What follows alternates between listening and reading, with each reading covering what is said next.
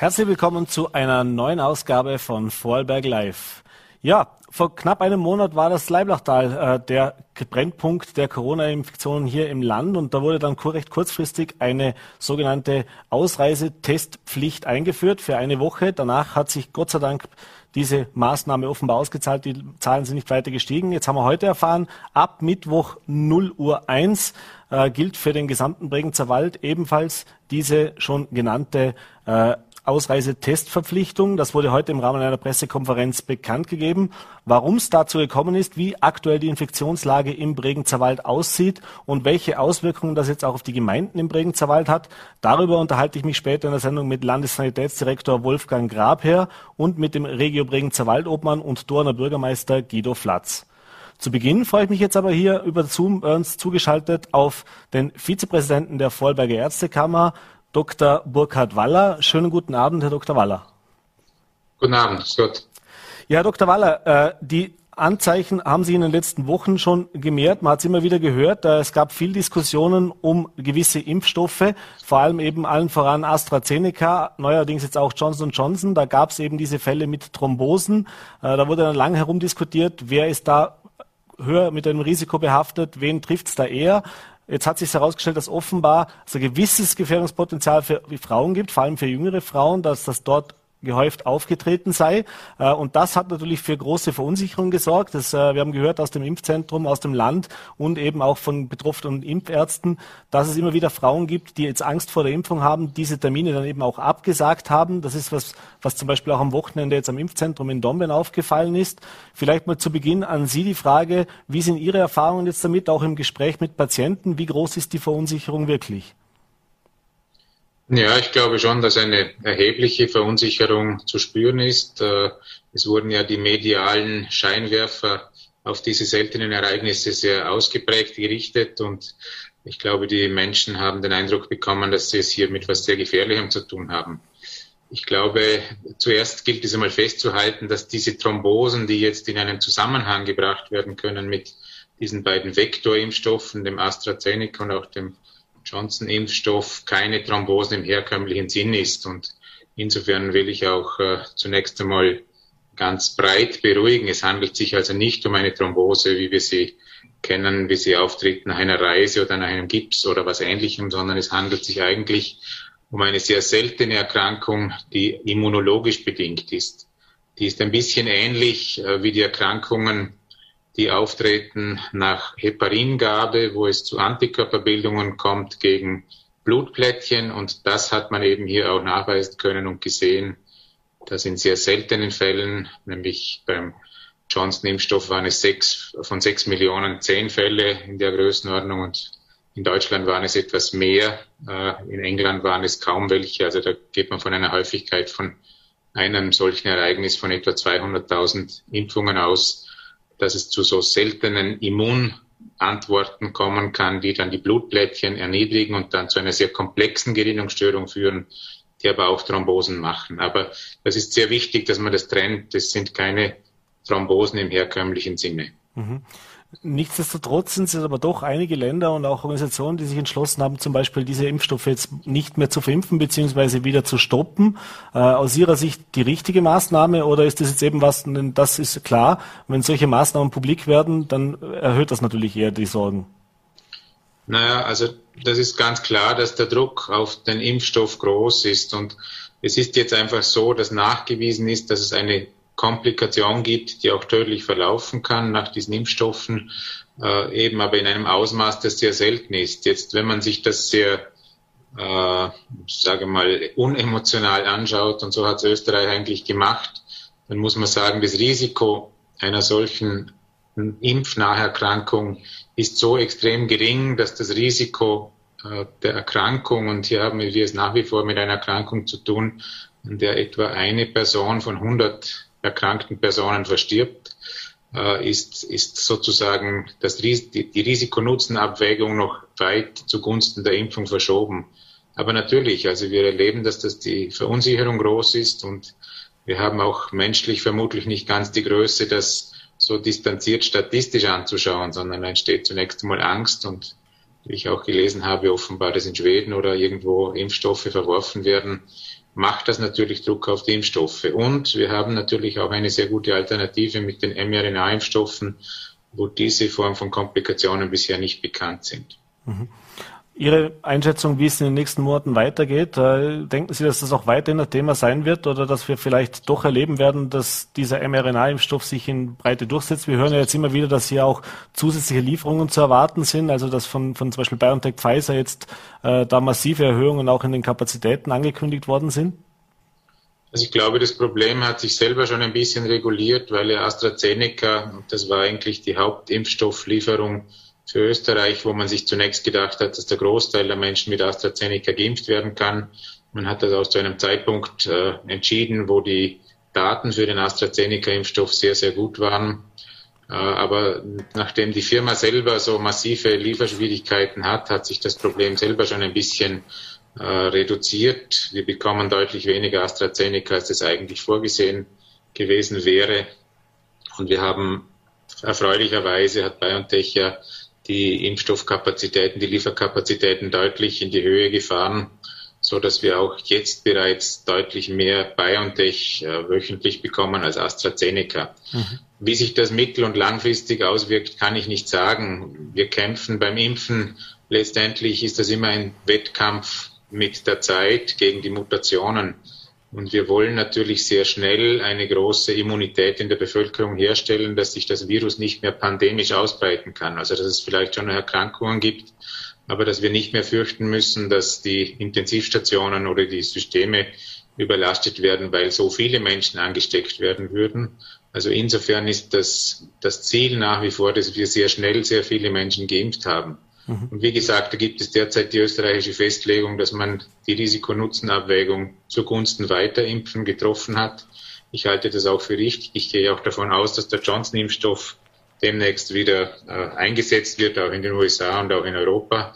Und ich denke noch einmal, es ist ganz wichtig, dass man die Kirche im Dorf lässt. Also es ist eine sehr, sehr seltene Nebenwirkung. Und was man auch sagen muss, wir können das mittlerweile, weil wir es gut erkennen können. Also es gibt Blutparameter und auch klinische Parameter, nach denen man äh, diese seltenen Thromboseformen oder diese seltenen Gerinnungsstörungen dann erkennen kann. Und wenn man das frühzeitig erkennt, kann man das auch behandeln. Mhm. Also insofern ist auch da das Risiko noch einmal etwas gesunken. Mhm. Vielleicht können wir das noch kurz zusammenfassen. Was wird, hat sich denn jetzt auch geändert in der Nachsorge für die Patienten? Normalerweise ist es so, ich gehe zum Impftermin, dann wird noch 20 Minuten gewartet, ob da jetzt irgendwelche unmittelbaren Konsequenzen sind. Äh, natürlich das Risikoaufklärung, das Gespräch mit dem Arzt findet statt, aber das war es ja im Großen und Ganzen normalerweise mit der Impfung. Wie wird jetzt dadurch auch die Nachsorge hier anders äh, oder wie findet die anders statt und was empfehlen Sie dann auch den Patienten oder vor allem den Patientinnen dann nach dieser Impfung besonders zu beachten?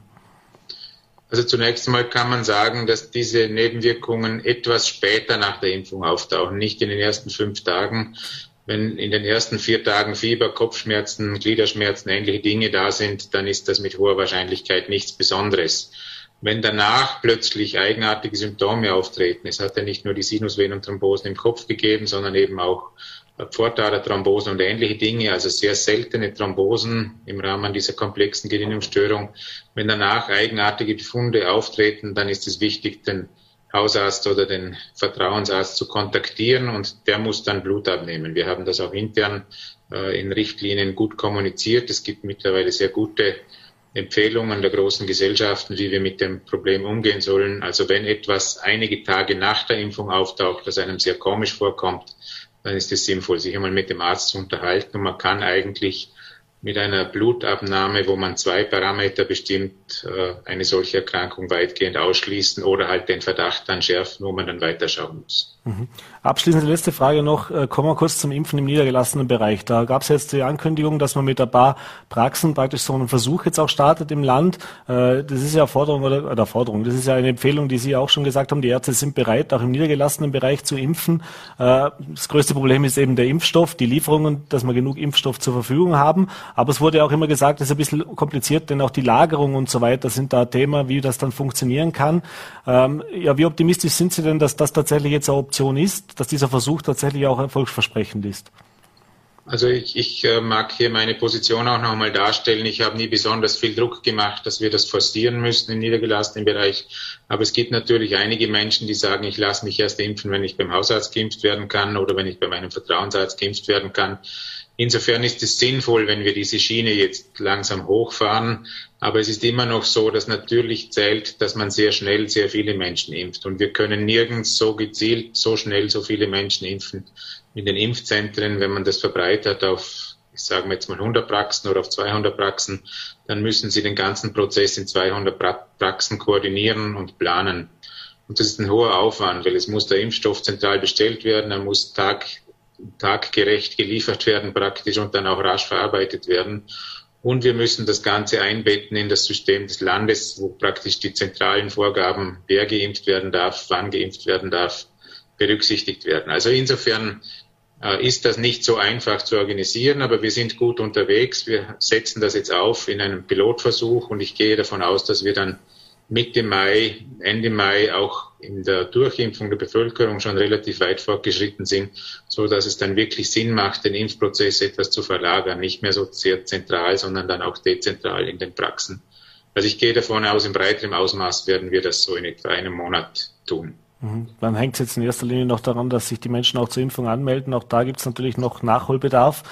Äh, wie gehen wir da als Hausarzt auch damit um, wenn mit den Patienten, die man in der Praxis hat? Hat man da viel damit zu tun mit Patienten, die das kritisch sind, skeptisch sind?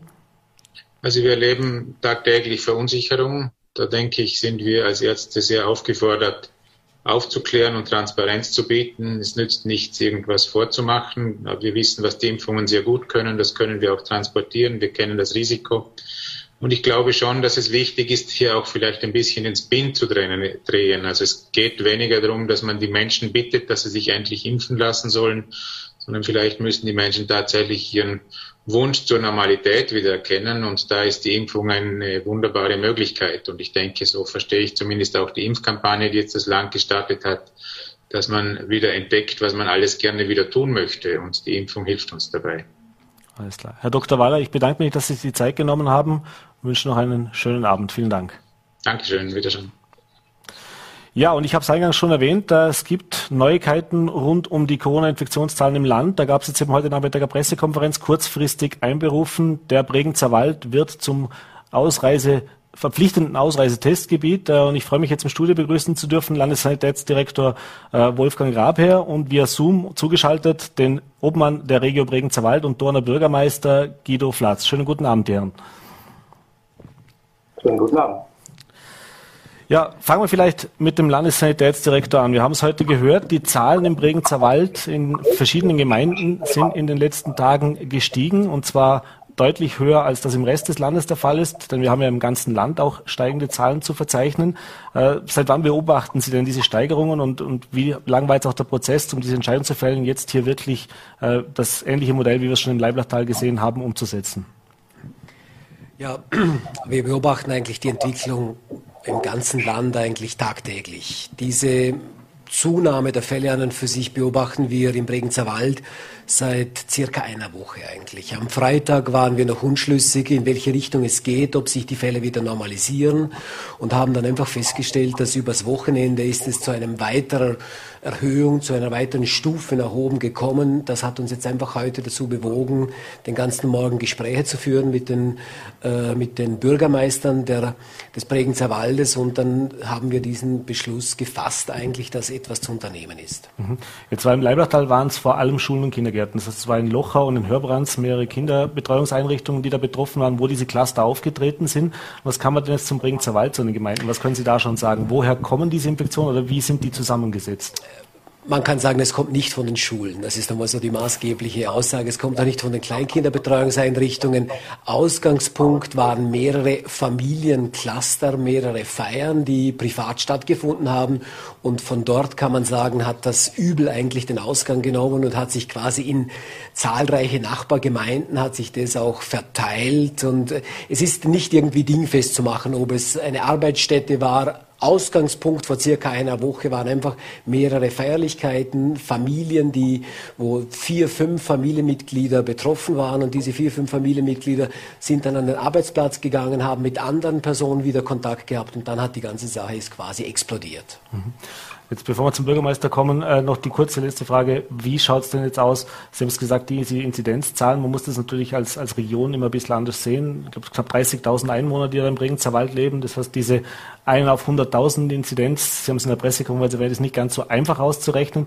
Äh, aber vielleicht kann man noch mal kurz erklären, Statistik, Zahlen sind immer so das eine, aber äh, wie, wie verlässlich oder, oder wie aussagekräftig sind diese Zahlen auch tatsächlich? Sagen wir so, diese Zahlen, es ist immer ein bisschen problematisch. Je kleiner das natürlich eine Gemeinde ist, eine Region ist, umso schwieriger ist es, auf 100.000 Menschen hochzurechnen.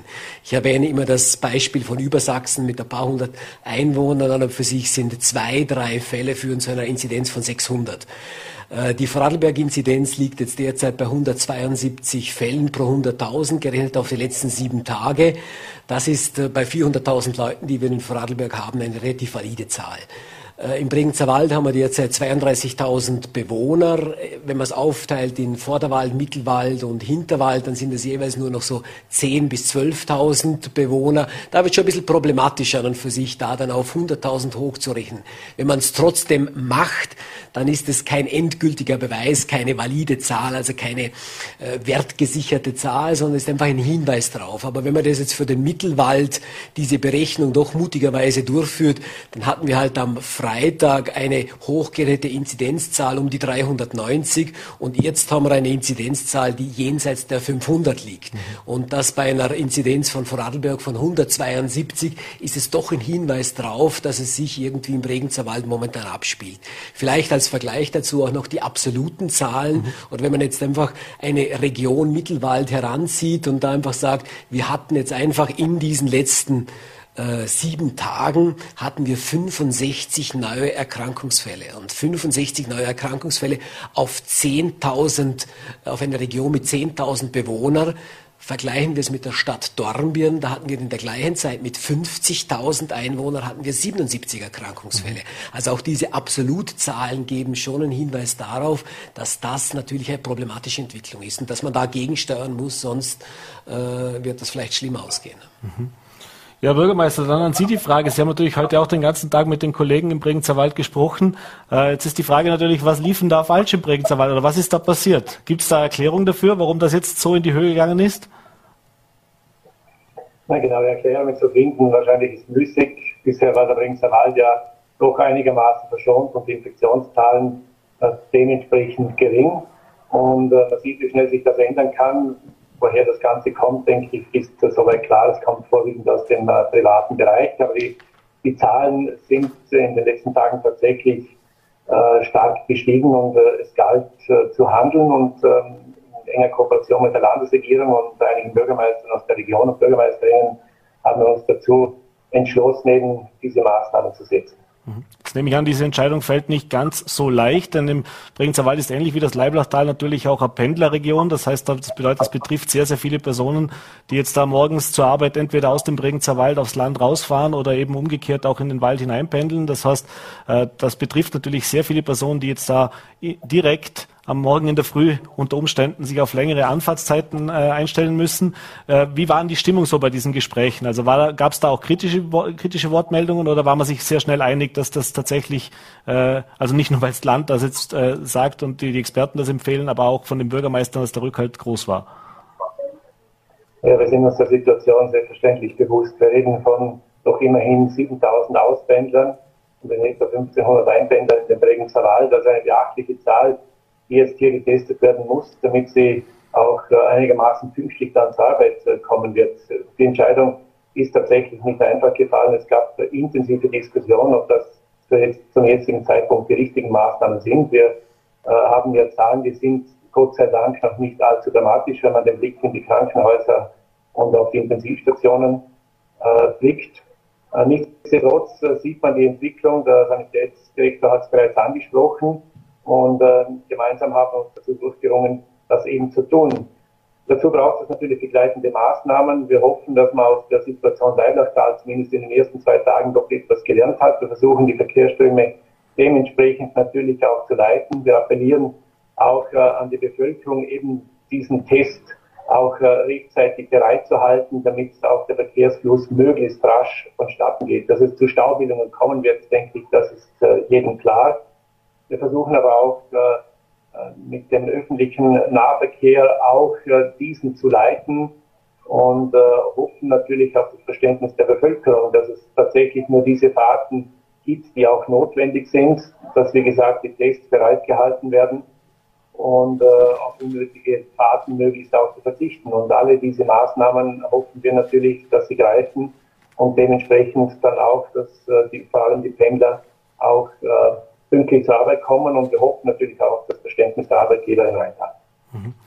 Herr Landesdirektor, Sie haben es in der Pressekonferenz erwähnt, diese Testverpflichtung ist natürlich nur eine Maßnahme. Das ist nicht das Allheilmittel. Das wird uns auch nicht davor bewahren, dass es Infektionen gibt. Äh, und es gibt ja noch eine ganze Reihe Ausnahmen. Vielleicht können wir auf die nochmal eingehen. Also zum einen hat der Landeshauptmann ja auch erwähnt, zum Beispiel Schulkinder sind von diesen Tests ausgenommen. Äh, vielleicht fangen wir mit dem gleich an. Das hat welchen Grund? Sagen wir so, dass äh, Schulkinder vom, von der Testung ausgenommen sind, hat einfach den Grund, dass in den Schulen sowieso routinemäßig getestet wird. Das heißt, das wäre dann eigentlich eine Doppeltestung. Bei der An- der Ausreise würde, würde die Testung gefordert werden und sie würde dann zusätzlich noch in der Schule durchgeführt werden. Deshalb haben wir uns entschlossen, äh, einfach bei Schulkindern diese Testungen nicht zu verlangen. Auch bei Kleinkindern unter zehn Jahren gibt es ja keine generelle Testverpflichtung. Es gestaltet sich auch immer wieder problematisch, speziell einen Nasopharyngealabstrich, also einen tiefen Nasenabstrich bei den Kindern durchzuführen. Deshalb auch diese Entscheidung, Kinder nicht zu testen. Mhm. Und eine weitere Ausnahme ist jetzt, wenn ich zum Beispiel äh, zum Arzt muss, also sprich, wenn ich im Das ist richtig an und für sich. Wenn man einfach gewisse pflegerische oder ärztliche Notfälle hat oder Einsatzfahrzeuge, kann natürlich nicht vom Roten Kreuz oder vom vom, vom, von der Feuerwehr verlangen, dass sie einen Test verlangen. Da gibt es sehr wohl natürlich Ausnahmen. Muss auch so sein, ist auch bei, im Leiblachtal so gewesen, hat sich eigentlich auch bewährt. Mhm. Was wir noch nicht gesprochen haben, ist natürlich auch, das war im Leibertal, das Thema war ja dort, dass eben diese britische Variante, zu diesem Zeitpunkt war die in Vorarlberg noch sehr, sehr wenig verbreitet. Das heißt, das war natürlich auch mit ein Hauptgrund, warum man das da so schnell reagiert hat. Mittlerweile wissen wir, dass auch in Vorarlberg die britische Variante angekommen ist und stark verbreitet ist. Äh, wie sieht es denn grundsätzlich mit diesen Mutationen aus und gab es da vielleicht auch Auffälligkeiten jetzt bei den Getesteten im Provinzerwald? Nein, also wir müssen, wir müssen eigentlich klar sein, dass die britische Variante wird binnen weniger Wochen den sogenannten Wildtyp gänzlich verdrängen. Also wenn wir die, es werden ja alle PCR-Tests mittlerweile nachtypisiert und da sind wir mittlerweile bei einem Status von 80 bis 90 Prozent, die die britische Mutante bzw. britische Variante nachweisen lassen.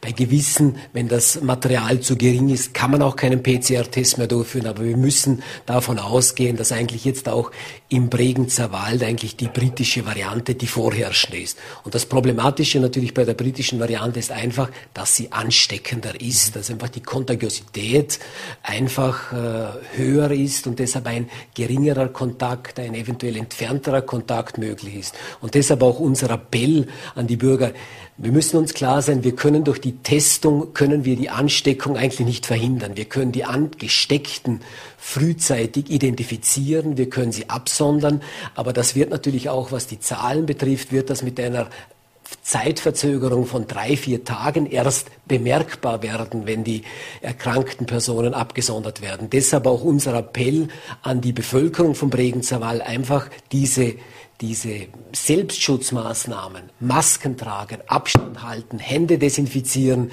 das einfach weiterhin konsequent durchzuführen und gerade auch jetzt einfach in dieser kritischen Zeit vielleicht jetzt einfach mal auf ja, Zusammentreffen von einer größeren Anzahl von Personen einfach zu verzichten. Einfach als, als Maßnahme, die einfach eigentlich nicht erlaubt wäre, aber es hat sich einfach in dieser Sicherheit, in diesen geringen Zahlen, die wir in den letzten Wochen, wir waren ja quasi das Vorzeigebundesland von Österreich und alle haben sich ein bisschen gesonnt in diesem Erfolg. Und da muss man sagen, damit wir einfach diesen Status nicht verlieren, sind einfach noch einmal die Mitbürger und Mitbürgerinnen gefragt, jetzt noch einmal sich irgendwie am Riemen zu reißen und noch einmal quasi Hygiene einfach ganz, ganz strikt zu beachten. Mhm. Jetzt gibt es in anderen Ländern, Österreich hat den Weg ja nicht gemacht, aber in anderen Ländern gibt es, äh, also gerade in Deutschland zum Beispiel mit verstärkten Ausgangssperren, mit Wiederschließungen. Man hat sich ja jetzt auch bewusst, sowohl wie im Leibachtal als auch jetzt entschlossen, es gibt da Ausreise-Testverpflichtung, aber ansonsten bleibt diese Modellregion Vorarlberg auch in diesem Bereich äh, aktiv. Äh, war das Korruption? Ist das vielleicht, wäre das auch zu hart gewesen oder, oder war das schon was, das man auch diskutiert? Nein, das ist, das ist eigentlich eine bewusst gewählte Maßnahme gewesen, weil wir einfach gezeigt haben äh, oder gesehen haben, auch in diesen Öffnungszeiten ist es eigentlich nicht zu einem sprunghaften Anstieg gekommen. Diese ganzen Öffnungsstritte, Gastronomiebesuche und die Schulöffnung und alles ist dann, wenn man diese entsprechenden Hygienemaßnahmen konsequent einhält, eigentlich nicht mit einer erhöhten Gefahr verbunden. Mhm. Und deshalb wäre es jetzt eigentlich übers Ziel hinausgeschossen, diese quasi eine Absonderung und diese ganzen Maßnahmen zurückzunehmen. Mhm. Herr Bürgermeister, jetzt ist die Frage, wie ist die Stimmung im Bregenzer Wald? Äh, wie ist, haben Sie schon die Gelegenheit gehabt, jetzt nach dieser Pressekonferenz auch mit den Bürgern zu sprechen? Gibt es da schon erste Rückmeldungen? Ich nehme an, alle werden nicht begeistert sein, aber kann man schon so ein Stimmungsbild äh, einfangen? Es gibt erste Rückmeldungen, die Begeisterung hält sich äh, natürlich in Grenzen. Das denke ich ist äh, verständlich. Aber so die ersten Rückmeldungen zeigen, dass aufgrund der Ausweitung des Testangebotes, und das ist bereits in vielen Gemeinden passiert, äh, trotzdem ein großes Verständnis dafür da ist, äh, um hier die Zahlen möglichst wieder auf ein Niveau zu senken, das äh, einigermaßen für Normen befunden wird. Aber dass äh, große Freude herrscht im Bregenzer Wald, das äh, glaube ich weniger. Aber wir werden gemeinsam das schaffen, denke ich, da bin ich überzeugt, gemeinsam mit der Landesregierung, gemeinsam mit den Gemeinden, und das ist wichtig, und hier stehen alle Gemeinden hinter diesen Maßnahmen. Und wie bereits angesprochen, die Testangebote werden großzügigst ausgebaut. Bereits morgen gibt es in vielen Gemeinden den ganzen Tag über Testmöglichkeiten. Es gibt eine große Testan, äh, Teststation in Schwarzenberg, im Angelika Kaufmann Saal und jeweils von 6 bis äh, 22 Uhr kann man sich dort testen lassen und die einzelnen Testangebote sind auf der Seite von Vorwerk Testet jeweils ersichtlich. Also ich denke, dass wir ausreichend Tests zur Verfügung stellen können. Und dann bin ich ziemlich sicher, dass auch das Verständnis der Bevölkerung relativ groß ist. Mhm. Wir haben es auch gehört, es sind jetzt nicht die Schulen, wie es im Leibachtal der Fall war. Ich nehme an, dementsprechend gibt es jetzt auch dahingehend keine Maßnahmen im Regenzer Wald. Das wird weiterlaufen wie gehabt. Es gibt äh, weiter keine Maßnahmen, das wurde bereits angesprochen. Alle Öffnungsschritte bleiben soweit erhalten. Die Schulen bleiben im Schichtbetrieb in der Volksschule ganz normaler Betrieb und äh, es gibt natürlich weiterhin die Möglichkeit auch diese kostenlosen Selbsttests, die über die Gemeinden ausgegeben werden, für Betriebe, für Schulen, auch in den Kinderbetreuungseinrichtungen, für die Eltern zum Abholen. Also ich denke, mit all diesen Maßnahmen äh, bin ich überzeugt, dass wir die Zahlen wieder auf ein äh, niedriges Niveau senken werden. Mhm. Jetzt haben wir gehört, es gibt Tests natürlich nach, äh, schon jetzt, glaube 16 Teststationen gibt es im Bregenzer Wald. Äh, jetzt kommt vom Land noch eine in Schwarzenberg dazu. Äh, wie wurden denn die in der Vergangenheit schon angenommen? Ja, die Tests werden sehr gut angenommen in allen Gemeinden. Wir haben insgesamt in 16 Gemeinden im Bregenzer Wald äh, Teststationen aufgebaut und die werden sehr gerne angenommen und äh, die Rückmeldungen sind hier sehr, sehr positiv, dass tatsächlich äh, über sieben Tage hinweg getestet werden kann. Die Gemeinden haben sich untereinander auch abgesprochen, dass tatsächlich die Möglichkeit von Montag bis Sonntag besteht, um die äh, Testungen vornehmen zu lassen. Es gibt bereits einzelne Betriebe, die das selber machen, im Bregenzer Wald, aber auch natürlich im Rheintal. Und äh, alle diese Teststationen gemeinsam decken eigentlich ein hundertprozentiges Angebot ab. Und wie gesagt, die Rückmeldungen sind sehr positiv in diese Richtung. Mhm. Herr Landessanitätsdirektor, kommen wir nochmal ganz kurz zur Infektion zurück. Wir hören überall, die Infizierten werden jünger. Jetzt haben wir gehört, Kinder und Jugendliche sind hier nicht dezidiert betroffen, aber ist das jetzt auch was, was im Bregenzer Wald? Kann man da vielleicht noch was dazu sagen, so zu diesem Altersschnitt? Da muss ich jetzt ganz ehrlich sagen, den Altersschnitt des Bregenzer Waldes äh, weiß ich jetzt aktuell nicht. Ich kann nur die allgemeine Tendenz in Vorarlberg mhm. sagen und das hängt einfach damit zusammen, dass wir mit den älteren Personen dass da die Impfungen schon relativ weit fortgeschritten sind. Und das ist einfach eine logische Geschichte an und für sich, wenn die Alten geimpft werden. Das haben wir gesehen auch in den Pflegeheimen, dass diese äh, anfängliche Maßnahme, dass Pflegeheimbewohner und Pflegeheimmitarbeiter geimpft worden sind, eigentlich dazu geführt hat, dass in den Pflegeheimen nahezu keine Fälle mehr auftreten. Vereinzelte Fälle gibt es immer wieder, das ist ganz klar, aber es kommt nicht zu einem Ausbruch. Eine solche Infektion läuft sich tot. Und wir dürfen auch eines nicht sagen, eines das hängt einfach ein bisschen mit der, mit der sozialen Struktur unserer Gesellschaft zusammen, dass eher so ältere Menschen eher, vielleicht eher unter sich sind, wie auch junge Menschen unter sich sind. Und das heißt, wenn man ein Klientel bevorzugt impft, dann für sich wird es dort mit einer relativ hohen Durchimpfungsrate, was wir im Pflegeheim bei 85 Prozent hatten, wird es zu einem Abeben der, der Erkrankung kommen. Und das ist halt bei Jungen nicht der Fall. Und deshalb führt es zwangsläufig natürlich zu einer Verschiebung der Jungen. Das hat aber nichts damit zu tun, dass jetzt die Erkrankung besonders die Jungen aufsucht, und, äh, sondern das hängt einfach mit der, mit der Durchimpfung zusammen. Und das ist auch mit der Spitalsbelegung natürlich auch ein Abbild davon, dass dort auch der Altersdurchschnitt, wir hatten einen Altersdurchschnitt im Spital, der jenseits der 65 lag und der ist jetzt was, was irgendwo in den mittleren 50er Jahren. Mhm. Aber das hängt natürlich auch einfach mit der Durchimpfung zusammen und nicht damit, dass der Virus seine Zielgruppe geändert hat. Jetzt haben wir knapp einen Monat schon diese Modellregion am Laufen. Äh, wir haben gehört, äh, die Gastronomie hat sich selbst zu Wort gemeldet. Es gab eigentlich keine Cluster in irgendwelchen Gastronomiebetrieben, zumindest nicht, dass sie bekannt geworden wären. Äh, das heißt, es funktioniert eigentlich sehr gut. Waren Sie überrascht, also positiv überrascht, dass die Zahlen nicht stärker gestiegen sind?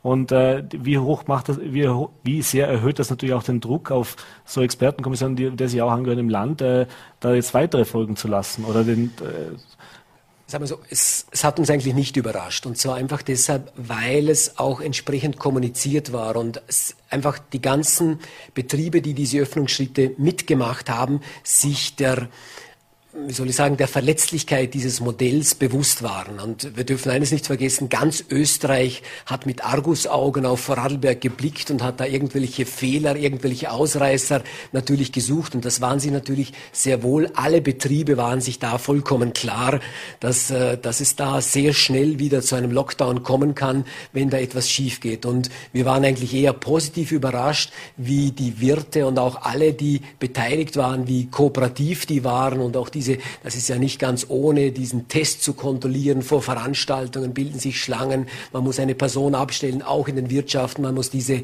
äh, diese Registrierung vornehmen. Man muss die Tests kontrollieren und alles. Und das wurde eigentlich überraschend gut angenommen. Einfach weil sich jeder bewusst war, was daran hängt und was auch verloren gehen kann, wenn es nicht funktioniert. Mhm. Zum Abschluss vielleicht an Sie beide noch die Frage, das Thema Impfen. Ich weiß schon, da gibt es einen Impfkoordinator, aber ich frage Sie trotzdem. Äh, jetzt haben wir gerade gehört, den Dr. Waller, äh, wir wissen, es gibt ein bisschen Skepsis natürlich in der Bevölkerung. Wir haben jetzt knapp über 170.000 Anmeldungen zur Impfung. Ich fange vielleicht mit dem Bürgermeister kurz an. Äh, es gibt diese Kampagne des Landes. Wie ist denn die Stimmung oder auch äh, gegenüber der Impfung im Bregenzer Wald und was können da auch die Bürgermeister, was kann man da auch in den Gemeinden, gerade im ländlichen Raum natürlich, wo der Kontakt vielleicht zwischen Politik und Bürgern noch ein viel engerer ist, als wie das in, in größeren äh, Städten der Fall ist, dafür tun, beziehungsweise ja, wie ist denn aktuell auch der Standort? Impfen ist ein sehr sensibles Thema, da geht jeder damit anders um, die Kampagnen laufen äh, dahingehend. Äh, ich kann nur meine persönliche Meinung dazu sagen, es ist natürlich noch vieles auch äh, nicht bekannt in diesem Bereich. Es gibt äh, Befürchtungen aus der Bevölkerung. Ich glaube, da gibt es äh, viel Bewusstseinsbildung, das tatsächlich hier noch äh, zu führen ist, viele, viel Information für die Bürger. Das ist, denke ich, sicher immer hilfreich und das ist auch Aufgabe der Verantwortlichen hier tatsächlich Aufklärungsarbeit zu leisten und äh, die Bürgermeister oder generell die Politik kann hier natürlich einen, einen gewissen Beitrag leisten. Das denke ich ist klar, aber generell soll die Entscheidung bei jedem persönlich liegen. Denn Impfen ist doch eine sehr persönliche, ein persönlicher Eingriff äh, in jeden Körper und da soll auch jeder die Entscheidung für sich persönlich. Ja, Herr Grabe, natürlich auch an Sie die Frage. Äh, man hätte sich wahrscheinlich gewünscht, dass sich mehr angemeldet haben. Äh, Thema war natürlich auch, dass, nicht, dass ohnehin nicht genügend Impfstoff da ist. Jetzt sieht so aus, zumindest hört man das so zwischen den Zeilen. Manchmal würde man sich wünschen, man hätte schon mehr Anmeldungen, denn man könnte gerade von den betroffenen Altersgruppen aus Phase 1 und 2 eigentlich hätte man schon mehr impfen können, wenn sich mehr angemeldet hätten.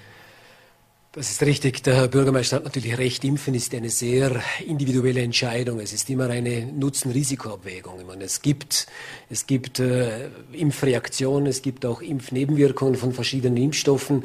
Das ist äh, vollkommen klar.